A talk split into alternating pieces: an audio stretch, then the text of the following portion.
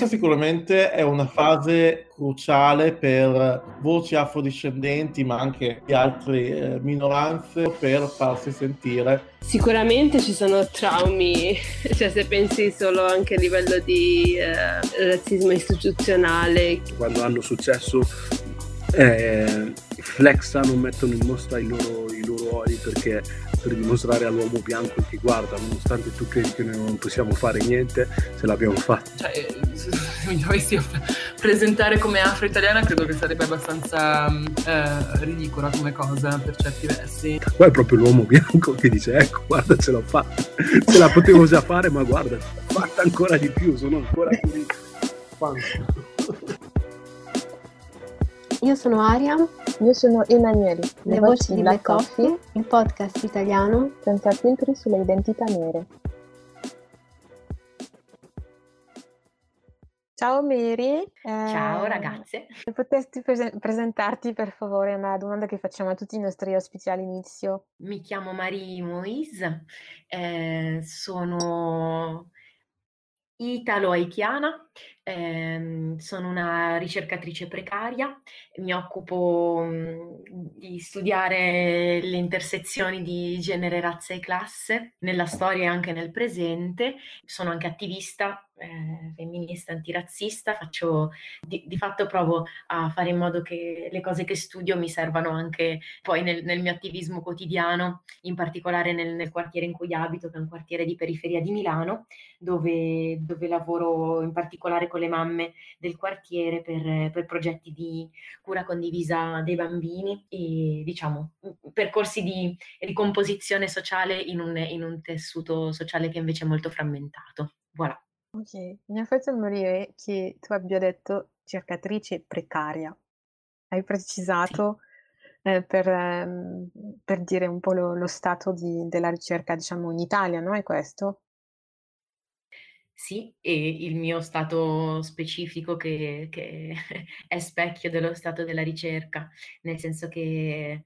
sto finendo il mio dottorato, sto finendo di scrivere la mia tesi, ho finito quindi la, la borsa eh, mi ritrovo dunque a, a, finire il dottorato senza, senza più uno stipendio, sono in disoccupazione e diciamo senza grosse speranze di poter continuare il mio percorso di ricerca perché, perché, di fatto è fatto di tantissimi step con sbarramento. Purtroppo mi sono anche resa conto solo strada facendo quanto, dire, l'accesso agli step successivi dipenda anche da, da quanto interesse ci sia in accademia per, per i tuoi temi di ricerca i miei ve li ho appena elencati, ad oggi in realtà non ho ricevuto grosse proposte di, di spazio in accademia per, per, continuare a fare ricerca su questi temi. Ok, mm, capisco quello che dici, anche una riflessione magari della società italiana che magari ha un po' di problema con quei temi che, su cui stai lavorando tu. Sì, la, la società e, e, direi l'accademia più nello specifico anche, anche in maniera anche più, più radicata, perché è una delle istituzioni forse, mi viene da dire, più bianche, più maschili e più coloniali di questo paese e fa molta fatica a mettersi in discussione, a lasciare spazio a, a chi produce del sapere critico rispetto a questi temi. Non dico che, come dire, non esista nessuna porta aperta, però sono poche e comunque dentro ha un, un funzionamento, quello dell'accademia, che è basato sulla competizione, sulla gara a, come, tra dieci per ottenere un posto, perché queste sono effettivamente le, le, le, statistiche di chi, di chi, prosegue dopo il dottorato ed è uno su dieci che prosegue. Quindi in, in, un, in un ambito competitivo in cui ce la fa solo che effettivamente corrisponde a, a determinate aspettative, la pressione è forte a, a, a, che ci si occupi di, di, determinati temi e non altri. Eppure, devo dire la verità, in questi ultimi anni, complice anche una società che comunque, volente o nolente, sta cambiando e percepisce le, spinte anche cambia- al cambiamento dal basso. Per esempio, ho notato che ci sono tantissimi studenti e studentesse, soprattutto della, del, della triennale, che sempre più spesso propongono tesi, anche tesine semplicemente di triennale, su temi come il razzismo, i movimenti antirazzisti, il femminismo, i movimenti femministi e mettono un po' in discussione quelle che sono le tematiche standard di cui si occupa l'Accademia e sono quindi piuttosto fiduciosa che se dei cambiamenti di questo tipo ci saranno, saranno grazie nuove introdu- alle nuove generazioni di, di, di, studenti e studentesse che porteranno il, il loro interesse per, per, per, la società, per le sue contraddizioni e anche un interesse a capire anche come, come affrontarle. Tu hai anche precisato che eri italo-haitiana per una cosa che tu hai scoperto in un determinato modo, se tu potresti raccontare come l'hai scoperto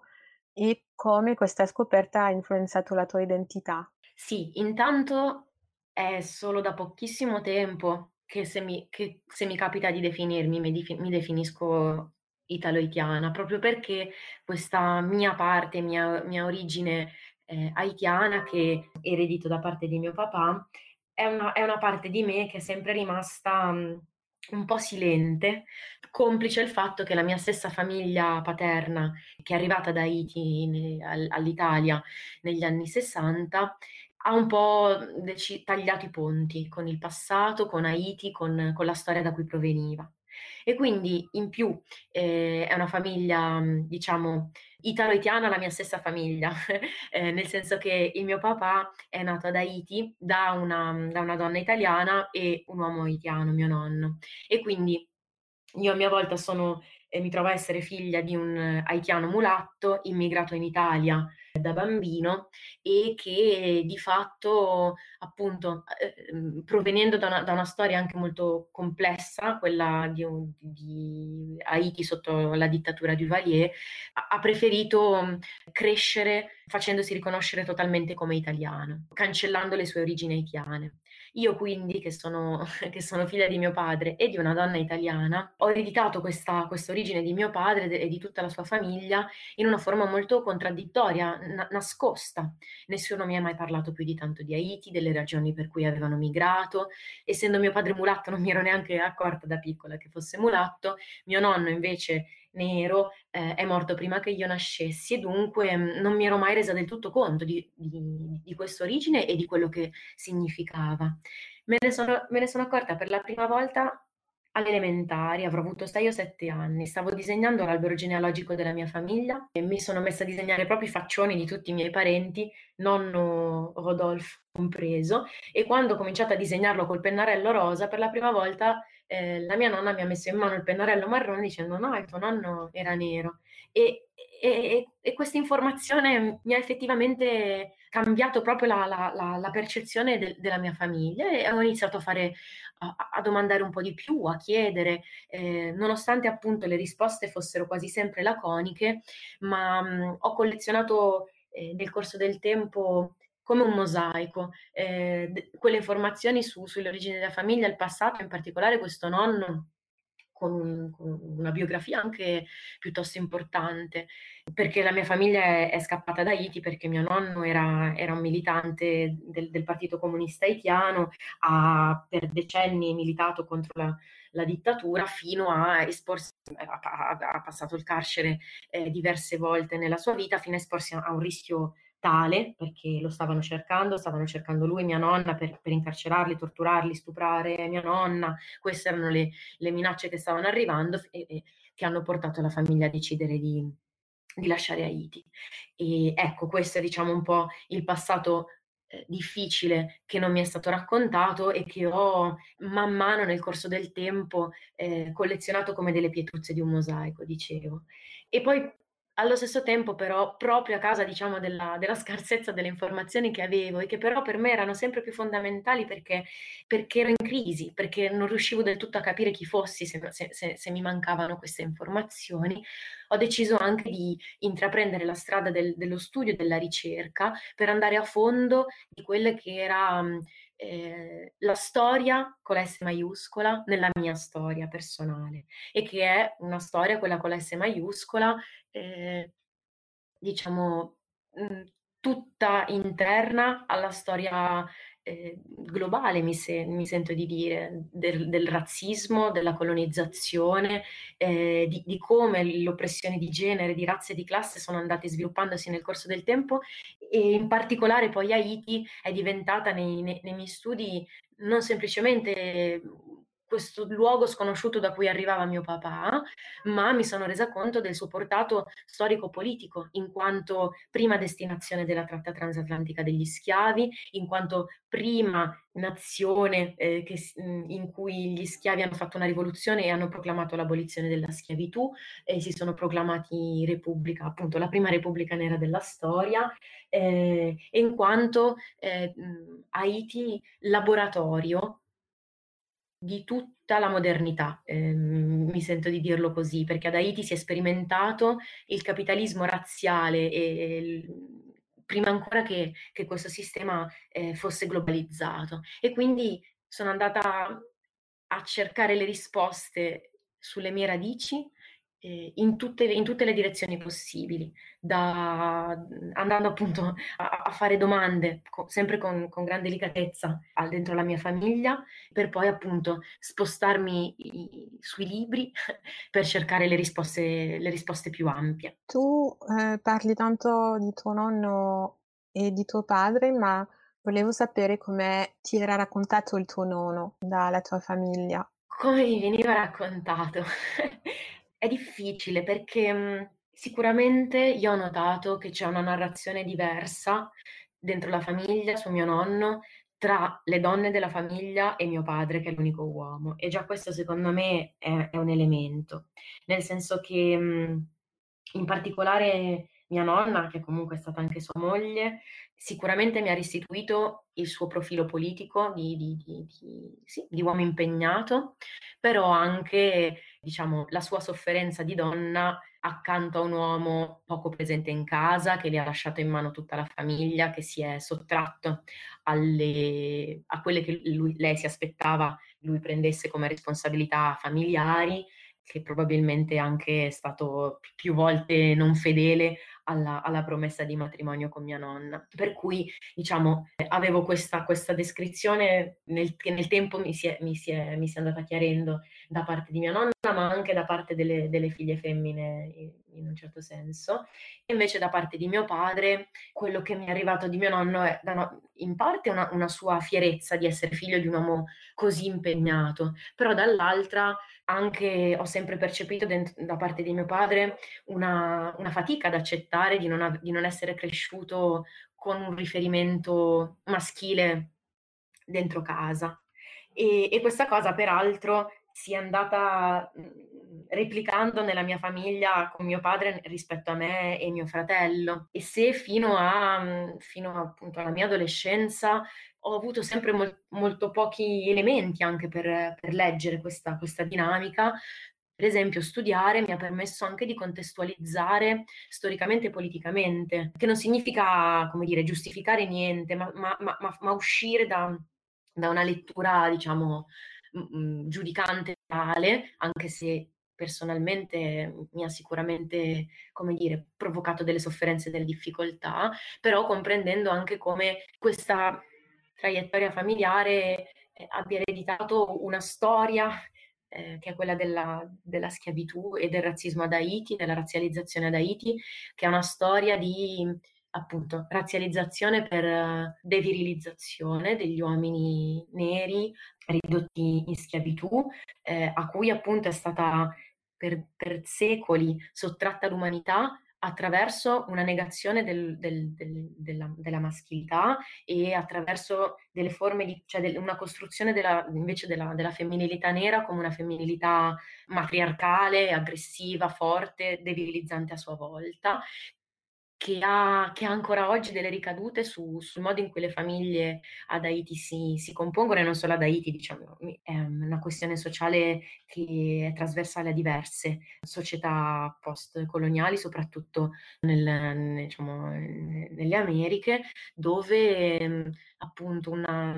una, storia anche fatta di disgregazione sistematica delle famiglie, perché padri, madri e bambini venivano regolarmente venduti a diversi padroni secondo logiche di mercato, senza mai rispettare una volta i legami parentali, ha fatto sì che ancora oggi le famiglie ad Haiti raramente seguono il modello nucleare padre, madre, figli, che peraltro è stato imposto anche in maniera molto pesante poi nel, nel, nella fase postcoloniale dalla società bianca, con la retorica delle famiglie civilizzate devono seguire un determinato modello e tutte le altre invece non lo sono. Forse mi sono un po' dilungata, però mi è servito tantissimo eh, andare ad analizzare proprio le radici anche sociali storiche di che sono, di quella che è la storia di Haiti e del razzismo in generale, perché mh, alcune, alcune esperienze che io ho vissuto in, in forma non verbale e a maggior ragione per il fatto che, che mio nonno non, non, non, non, l'ho conosciuto dal vivo e che ci sono anche dei traumi che nella mia famiglia si sono creati in, sulla base di questa storia, non avevo potuto spiegarmi e che studiando invece hanno piano piano preso una forma. Ok, sono anche interessata alla figura de, del tuo padre perché di crescere in, in Italia meticcio era sicuramente eh, difficile, ancora di più se eh, il paese di cui viene il papà non è nemmeno capito, conosciuto da, dagli italiani, no? Quindi come percepisci tuo padre e come ti ha trasmesso eh, la tua storia, se te l'ha trasmessa. Sì, beh, un- una delle, delle poche cose che mi ha raccontato mio papà è che lui si è messo il primo paio di scarpe chiuse eh, qua, qua in Italia, non le aveva mai messe le scarpe chiuse prima e, e già questo per lui è stato un vissuto di, di forzatura rispetto a qualcosa che non aveva mai fatto, non se le voleva mettere, è sempre stato in- in- andato in giro per, eh, per, per Provence con, con i sandali, con, con le ciabatte. Mi sembra è, è solo un aneddoto, però è emblematico di quello che è stato un, una migrazione scioccante, perché da un giorno all'altro eh, il viaggio è durato un mese e passa perché hanno, hanno attraversato l'Atlantico in, in, mare,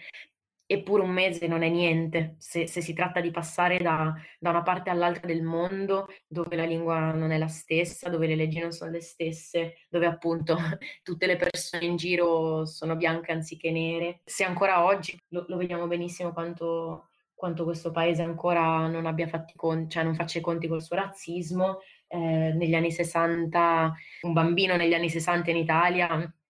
aveva ancora, mhmm, cioè, ancora meno riferimenti, ecco, da questo punto di vista. L'altro, un altro aneddoto di, che ho recuperato dalla memoria di mio padre, ma, ma, ancora di più dalla memoria di mia nonna, è di quando a scuola mio padre dovette fare un, un dettato in cui parola per parola eh, dovette trascrivere questo testo in cui si raccontava di come l'uomo bianco era approdato sulle terre degli uomini neri, essendo l'uomo bianco più furbo e intelligente, aveva rubato in 448 tutti gli averi al, all'uomo nero che in virtù della sua pigrizia e stupidità eh, congenita nemmeno si era, si era reso conto e da un giorno all'altro si era ritrovato ad essere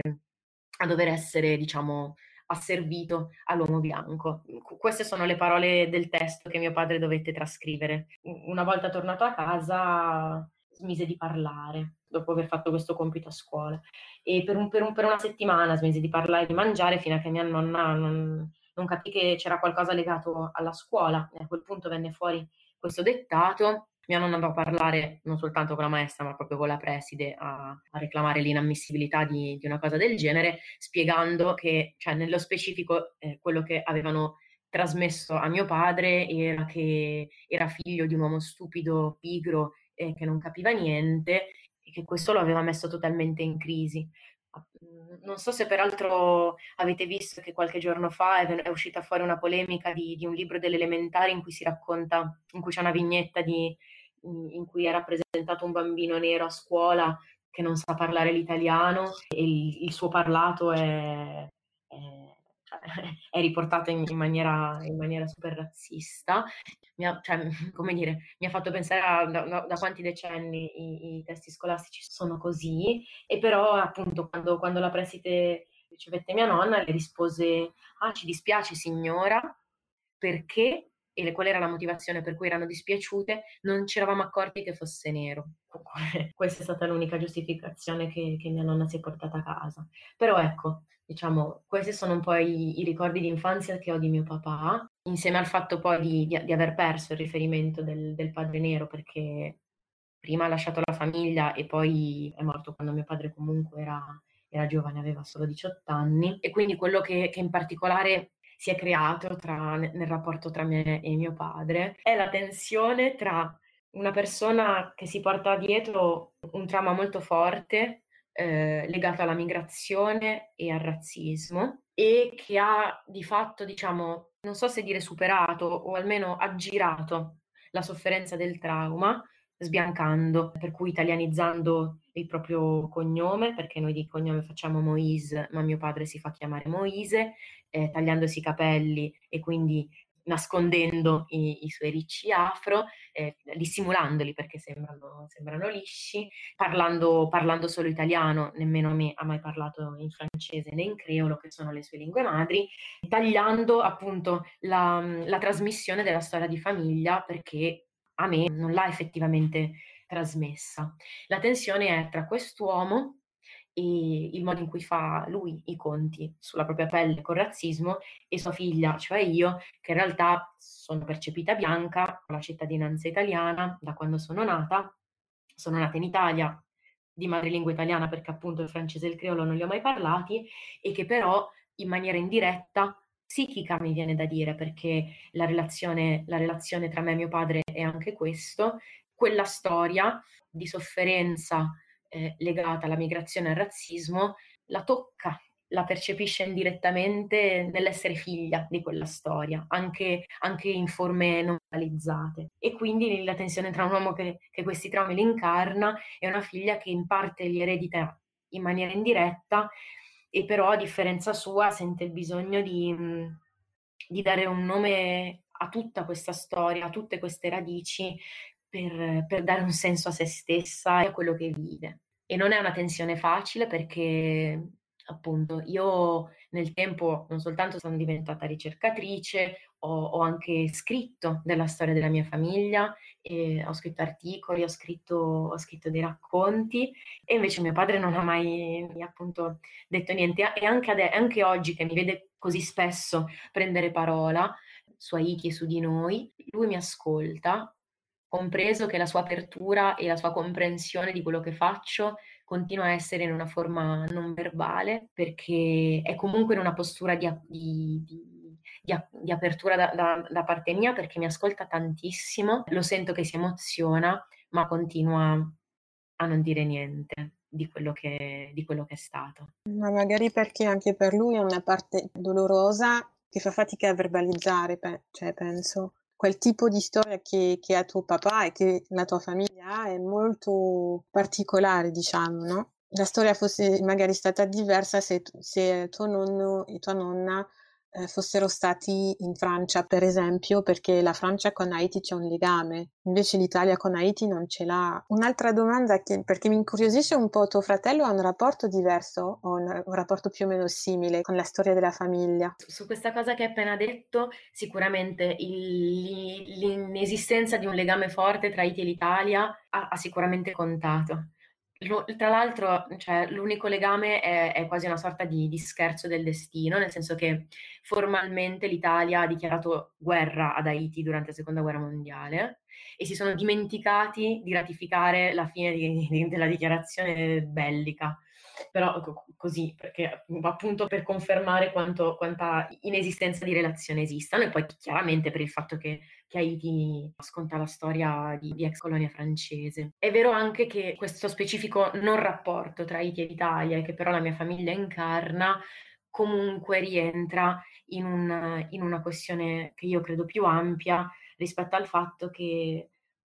l'Italia stessa, che, che comunque è un paese con una sua storia di colonizzazione, non ha mai eh, sviluppato appunto né studi, né riflessione, né una lingua, né un vocabolario per dare delle definizioni a quello che, che, a noi è successo, per esempio, alla mia famiglia è successo. C'è stato questo episodio che, che, a me è rimasto e, e, ho, e, ho, avuto occasione poi nel tempo di, di rielaborarlo con le lenti appunto del, degli studi critici sulla razza e, sulla, e sul colonialismo, di mia mamma bianca, italiana, che appunto in parte ha imposto anche lei che io imparassi l'italiano e che mio padre non mi parlasse in francese perché lei non lo capiva, per esempio, ed è un esempio forse non tanto comune, però di bianca italiana che dà per scontato che essendo che la sua figlia è cresciuta in Italia parli l'italiano e non altre lingue. E che rispetto a, ai traumi che la mia famiglia si porta dentro, un giorno quando, quando ero adolescente mi ha detto, mi ha visto, cioè quando ho cominciato anche io in realtà a a non stare bene, ma, ma non avere tanto le parole per, per, per, dirlo, mi ha detto, lei me l'ha diagnosticato così, secondo me tu hai lo stesso gene maledetto de, de, del resto della famiglia Moise, proprio perché è sempre rimasto appunto senza definizione il malessere che, che comunque hanno espresso mio padre, le sue sorelle e, e, e che a un certo punto ho cominciato a, a, esprimere anche io da quando sono arrivata in Italia e che non ha mai avuto un nome in particolare. Ha avuto sicuramente, come dire, eh, il nome di tante medicine, di tanti specialisti, ma mai un nome vero. E, e la prima volta che ho trovato sollievo rispetto a questa storia è stato nel leggere Fanon e nello scoprire che, che, come dire, tutti i suoi studi su su quanto la vita psichica del, del razzismo non abbia ancora oggi delle, delle, sue, delle, sue, parole, dei suoi concetti, che sono completamente sovrascritti da, dalla produzione di, di, scienze, di, sapere scientifico totalmente bianco e eurocentrico. E così, a, a, ispirata anche dagli studi di Fanon, ho cominciato a chiamarla a mia volta que- questi malesseri che prendono la mia famiglia, la sindrome haitiana, proprio per, per palesare l'inesistenza di altre possibili eh, parole per spiegarlo. Su mio fratello. Mio fratello mh, ha avuto in parte una traiettoria parallela alla mia, in parte un, però quello che, quello che invece come dire, ci differenzia è che lui forse ha dato più continuità alle indicazioni implicite di mio padre, cioè continua a passare per bianco, continua a passare per italiano. Eppure mio, mio fratello è più scuro di me, si capisce molto più che, che con me, che, che, non è vero, che, che, è del tutto, che è del tutto italiano. A differenza mia non ha voluto né approfondire la storia familiare né più di tanto eh, la, storia, la, storia, più ampia sul piano storico-politico. Mi sono trovata quindi un po' isolata, devo dire la verità, in famiglia con questa esigenza però appunto nella, cioè, nella comprensione. Credo, credo, ancora una volta che, che anche in questo caso le, il genere eh, abbia avuto una sua interferenza rispetto a come io e mio fratello abbiamo approcciato stesso, questa stessa eredità, perché mio fratello è appunto il diretto erede di questa linea di raté de père, si dice nelle Antille, di questi padri falliti, che, che invece io, essendo comunque una passando per donna bianca, figlia di una bianca, come dire, eredito in forma diversa. E quindi la sensazione che lui abbia dato continuità a questo tentativo di fuga e di affermazione di una maschilità bianca, mentre, mentre invece io con la mia bianchezza faccio i conti in maniera, in maniera quotidiana, ecco. A proposito di eh, bianchezza in future, il libro a cui hai partecipato hai scritto che di come la tua bianchezza e quella della tua famiglia abbia in qualche modo cancellato le tue origini. Quando dici di avere origini haitiane, come reagiscono le persone? È solo nel momento in cui lo dico che si rendono conto e, e questo è il mio cioè, privilegio mh, mm, rispetto alla questione de, de, de, dell'apparire, cioè io non appaio haitiana. Quando lo dico eh, tendenzialmente le reazioni sono degli automatismi stereotipici, si dice, stereotipanti forse più che altro, nel senso che mh, mhmm, tendenzialmente, cioè per anni mi sono trovata mh, mhmm, davanti persone che scambiavano Haiti per Tahiti,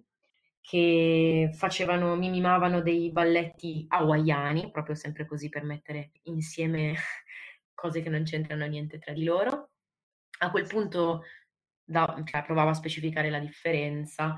Oppure un'altra reazione tipica, ma questa anche in sede di esame universitario, commenti esagerati a, come, come, se stessi parlando della più bella delle isole dei tropici, come se semplicemente stessi, cioè, mi, mi dicendo, ah che fortuna, i, i Caraibi, spiagge bellissime, mari bellissimi, eh, senza quindi alcuna conoscenza di, di, uno dei paesi più poveri dell'emisfero nord e della sua storia appunto di, di dittatura di colonizzazione, ma anche sul piano geografico, storia di, di terremoti, di, maremoti, di frane, terra, terra, che, terra che frana di continuo, colera, l'ignoranza totale. In questi ultimi anni, forse, complice, no, ipotizzo, complice anche l'accesso diciamo, alla conoscenza tramite Wikipedia, forse un po' più un po' più facile. Mi ritrovo un po' meno, un po meno a, a, contatto con questi stereotipi. Ah, l'altro, vabbè, ma, ma, ma, parli benissimo italiano, vabbè. Però, insomma, in questi ultimi anni un po' meno, però devo anche dire che effettivamente sempre di più io mi sono un po' allontanata da questi luoghi in cui era così automatico sminuire con uno stereotipo tutto ciò che non fosse eh, già dentro al, al, senso comune. Mi ci sono un po' allontanata, quindi probabilmente ho una percezione anche diversa che rispetto a dove mi sono collocata io, rispetto a questo tipo di esternazioni, cioè mi sono allontanata. Rimango abbastanza sbalordita che anche a te dicono la cosa, ah, ma parli così bene l'italiano, cioè non riesco a, a, a capirla perché allora tu stai dicendo di essere di origini ehm, haitiane, però questo eh, viene dal tuo papà e dal tuo nonno, quindi non riesco a capire come la gente non riesce a capire che certo che sei haitiana, ma sei italiana anche, come mai? Anche davanti all'evidenza, cioè tendenzialmente io rispondo perché tendenzialmente il dialogo è Piacere Marie. Ah, sei straniera? Mio padre è haitiano, sono nata in Italia. Ah, pa- ah mh, mm, parli benissimo l'italiano. e quindi, cioè, anche se io dico che sono nata in Italia, non, eh, nemmeno questo. È proprio, io davvero penso che sia una sorta di, di automatismo che, che si crea tra, cioè, tra, la domanda sei straniera e tutto quello che viene dopo, come se in realtà quello che io possa dire in mezzo non sempre ha, un, ha una funzione. Poi non, non, non, dico che mi succede sempre, eh. mi è successo, ci sono anche delle persone che le mie risposte le ascoltano, però mi sembra è che, è che, ci sia proprio l'automatismo. Quando, quando, uno domanda se è straniera, poi è già pronta a fare questo commento. Sono sempre sbalordita da quello che, che dici perché è come se la gente abbia integrato dei meccanismi che non vuole, eh, perché tu ti fanno una domanda, non l'ascoltano nemmeno e poi ti fanno una domanda eh, stere- stereotipanti, no? Come hai detto tu, continuano ancora su, sullo stereotipo e trovo questo sconcertante. E solo di recente, cioè io ho proprio notato che boh, questa mia condizione ibrida cioè, ha, ha entrambe le facce della medaglia, cioè questa è una, però devo dire la verità, quella invece più frequente è il fatto che, che invece la maggior parte delle persone mi, mi tratti come se io invece fossi italiana al 100%, che a ben vedere, cioè io lo, lo, riconosco anche come un privilegio, visto quello che succede quando uno non è considerato italiano al 100%, e che però allo stesso tempo è una cosa che, che a me spesso ha pesato, perché cioè, io ogni volta che mi si dice noi italiani siamo così, siamo colà, cioè io mi sento inglobata in un, in un noi che mi obbliga a a perdere quel pezzo di radici, di radici che già faccio fatica a recuperare e che nessuno mi ha mai aiutato a scuola, in università, ma nessuno mi ha aiutato a recuperare. E, e quindi già è difficile e in più, chiaramente, essendo che sono percepita bianca, eh, sono trattata come tale, che appunto n- non voglio sminuire perché io mi rendo conto essere un privilegio, ma allo stesso tempo ogni volta è un volermi complice di una costruzione omogeneizzante dell'identità italiana e io questa cosa qui costantemente mi ribello, mi fa anche arrabbiare, cioè mi, mi, mi, fa sentire sempre che mi stanno un po' amputando di, di un pezzo di me, che non vogliono sentire, che non gli interessa, che tanto non conoscono, per cercare invece appunto sempre di inglobarmi in questo noi bianco italiano, che, cioè, come dire, personalmente appunto non mi ci riconosco e politicamente ancora meno. Sì, poi io vorrei aggiungere anche che la tua storia di meticciato alla fine potrebbe essere la storia appunto di qualsiasi italiano, visto che l'Italia, per me, io vedo che l'Italia per la sua posizione geografica e la sua storia ha un bel po' di, meti- di meticciato, no? Quindi la tua storia è anche, eh, tra virgolette, italiana in questo senso perché è una storia di meticciato che fa parte della storia italiana in generale, al mio parere. Sì, io poi appunto, non potendo passare per la mia famiglia, ho sviluppato un, rapporto con Haiti che è, che è, tutto personale, soggettivo e passa appunto più per i libri che, che per delle persone in carne e ossa. Però, per esempio, l'aver scoperto Haiti come la prima Repubblica Nera della storia, il luogo in cui si è verificata la prima rivoluzione di, di, di una società schiavile. Ho nel tempo potuto sviluppare il mio rapporto ad Haiti attraverso un orgoglio di potermi dire erede di quella storia di resistenza e di, e di lotta. È, un, è una storia che passando per me, in quanto cittadina italiana, potrebbe arricchire tantissimo quello che è il patrimonio di storia e di conoscenze che fanno questo paese. No? L'altro giorno ero in una scuola, c'era una ragazzina di, di, di origine algerina che le, stavamo presentando future e lei mi ha detto che le danno appena, appena si rendono conto che lei, cioè chi sa che lei è algerina le dà della terrorista, no? E, e mi è venuto proprio da pensare una cosa simile, cioè l'Algeria, cavoli, che è uno dei paesi che ha una storia di, eh, di, lotta anticoloniale di cui tutto il mondo dovrebbe sapere, per imparare che le cose possono cambiare, per, per, per conoscere la forza che possono avere anche i più oppressi de, de, de, degli oppressi, e invece le danno della terrorista, non del, della rivoluzionaria decoloniale, no? E, eppure lei è nata in Italia e semplicemente ha ereditato questa storia. E per me è, è cioè tra le tante cose eh, è un impoverimento culturale, storico, politico incredibile il fatto di non poter fare di queste storie tesoro attraverso chi le eredita, pur essendo per esempio nato, nato in Italia. Questo concordo assolutamente che questa è una delle debolezze dell'Italia ora, di non capire che questi bambini che hanno questa storia di, di genitori e di culture diverse eh, sono una ricchezza per il paese più che altro questo concordo ampiamente. Guarda, ti, ti voglio fare una, una domanda su un altro tema di cui hai parlato in future, che è quello della salute mentale. Il tema della salute mentale nelle comunità nere in generale eh, e penso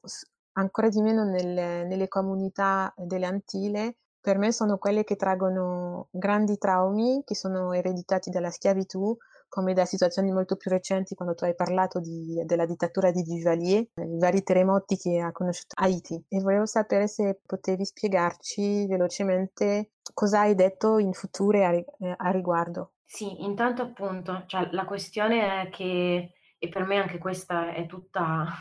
è tutta mm,